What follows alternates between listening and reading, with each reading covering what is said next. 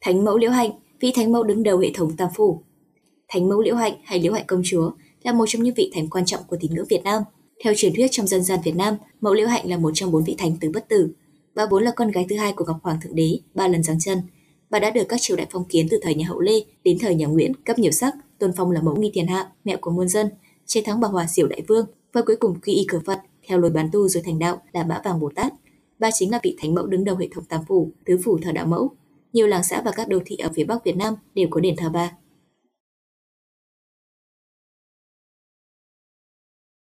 Truyền thuyết về Thánh mẫu Liễu Hạnh, lần giáng trần đầu tiên, phần 1. Vào đầu thời nhà Hậu Lê, tại thôn Quảng Nạp, xã Vĩ Nhuế, huyện Đại An, Phú Nghĩa hương, Trần Sơn Nam, có ông Phạm Huyền Viên, người xã Lang Ngạn, kết duyên cùng bà Đoàn Thị Hằng, người ấp Nhuế Duệ, cùng xã Phỉ Nhuế, nay là thôn Vĩ Nhuế, xã Yên Đông, huyện Ý Yên, tỉnh Nam Định. Hai ông bà là những người hiền lành, tu nhân tích đức, nhưng một hiểm nỗi đang ngoài 40 mà chưa có con. Một đêm rằm tháng 2, ông bà được thần báo mộng là Ngọc Hoàng sẽ cho con gái thứ hai là công chúa Hồng Liên đầu thai làm con, từ đó bà có thai. Trước khi sinh, vào đêm ngày 6 tháng 3 năm Quý Sửu, tức năm 1433, trời quang mây vàng như có ánh hào quang. Ông hiển viên ngồi đợi tin mừng, bỗng như có một nàng tiên từ trong đám mây bước xuống thềm nhà và bà sinh một bé gái. Vì vậy ông đặt tên con là Phạm Tiến Nga.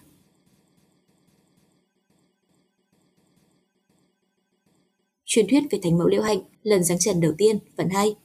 Phạm Tiên Nga càng lớn càng xinh đẹp, mọi việc nữ công gia tránh đều thành thạo, đảm đang.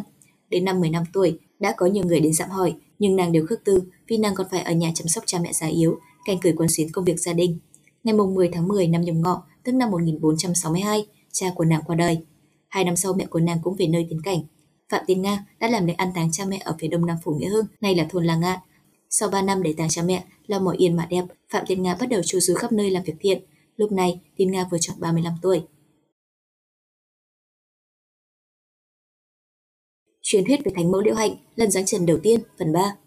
Phạm Tiên Nga đã ủng hộ tiền của và công sức giúp dân đắp đê ngăn nước Đại Hà từ bên kia phía núi Tiên Sơn, nay là núi Khôi, đến Tịch Nhi, nay chính là đường địa Ba Sát, núi quốc lộ 10 chạy dọc đến xã Nga Ba Vọng.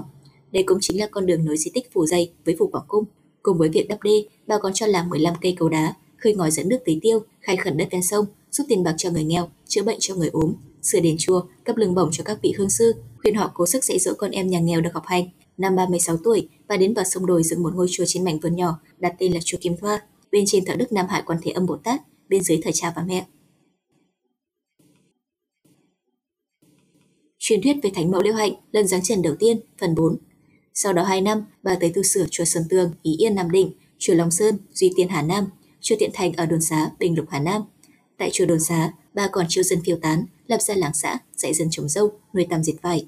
Tháng riêng năm nhâm thìn, tức năm 1472, bà trở lại chùa Kim Thoa. Và tháng 9 năm ấy bà trở về quê cũ, cùng các anh chị em con đồng bác tu sửa đền thờ tổ họ Phạm, khang trang bề thế. Sau đó, bà lại đi chu du ở trong hạt, khuyên dân bà con dân làng những điều phải trái. Rồi trong đêm ngày mùng 2 tháng 3 năm Quý Tỵ, thời Hồng Đức, tức năm 1473, trời nổi cơn rông, gió cuốn mây bay, bà đã hóa thần về trời. Năm đó bà vừa tròn 40 tuổi. Ngay sau khi bà mất, nhân dân xã La Ngạn, huyện Đại An, phủ Nghĩa Hưng đã lập đền thờ trên nền đất cũ, gọi là phủ Đại La Tiên Tư. Đồng thời quê mẹ của bà là xã Vị Nghế cũng lập đền thờ để tưởng nhớ công lao của bà, gọi là phủ Quảng Cung. Sự tích về Thánh Mẫu Liễu Hạnh lần giáng trần thứ hai vì thương nhớ cha mẹ và quê hương ở cõi trần mà đến thời Lê Thiên Hữu năm Đinh Tỵ 1557, bà lại giáng sinh lần thứ hai làm con ông Lê Thái Công và bà Trần Thị Phúc tại thôn An Hải, xã Vân Cát, huyện Thiên Sơn, Hà Sơn Nam Hạ, nay là xã Kim Thái, huyện Vũ Bản, Nam Định, cách quê cũ Vị Nhuế chừng 7 km. Do ông Lê Thái Công nhìn mặt con, thấy nét mặt sống nàng tiên nữ, bưng khay rượu trong bữa tiệc chúc thọ Ngọc Hoàng mà ông mơ trước đó, nên đặt tên con là Lê Giáng Tiên. Lần này, bà kết duyên với ông Trần Đào Lăng, sinh được một người con trai tên là Nhân, một người con gái tên là Hoa. Giữa lúc cả gia đình đang đầm ấm vui vẻ thì bỗng nhiên vào đúng ngày và mất ngày 3 tháng 3 năm Đinh Sửu, thời Lê Gia Thái thứ năm, tức năm 1577. Năm ấy, bà mới 21 tuổi, tuyệt nhiên không bệnh tật gì. Lăng mộ và đền thờ ở Phú Xây, thôn Thiên Hương, Vân Cát, xã Kim Thái, huyện Vũ Bản Nam Định. Sự tích về Thánh Mẫu Liễu Hạnh, lần giáng trần thứ ba, phần 1. Giáng tiên về trời đúng hạn theo định lệnh của Ngọc Hoàng, nhưng khi nàng đã ở trên trời thì lòng trần lại canh cánh, ngày đêm ra giết trong nỗi lòng nhớ cha mẹ, chồng con, nên nàng muốn xuống trần gian lần nữa.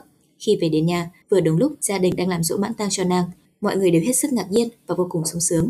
Nàng ôm lấy mẹ mà khóc, rồi kể hết sự tình, dặn anh hãy gắng lo chăm sóc cha mẹ, vì lần này xuống chân, nàng không thể ăn ở như lần trước, rồi trở về nhà chồng. Sự tích về Thánh Mẫu Liêu Hạnh, lần giáng trần thứ ba, phần 2. Thánh mẫu Liễu Hạnh gặp chồng, con cái mừng mừng tuổi tuổi, nàng cũng kể rõ mọi chuyện cho chồng biết, khuyên chồng hãy cố gắng luyện trí, yên tâm theo đuổi sự nghiệp, công danh, đừng quên chăm sóc con thơ, phụng dưỡng cha mẹ. Nàng quyết dọn, sửa sang nhà cửa, may vá quần áo cho chồng cho con, rồi bỗng chốc lại thắt biến lên mây. Cứ như thế, thỉnh thoảng nàng lại hiện về, làm xong các việc rồi lại biến đi. Dòng dã hàng chục năm sau, cho đến khi con cái khôn lớn và đạo lang công thành danh toại, nàng mới từ biệt để đi chu du thiên hạ.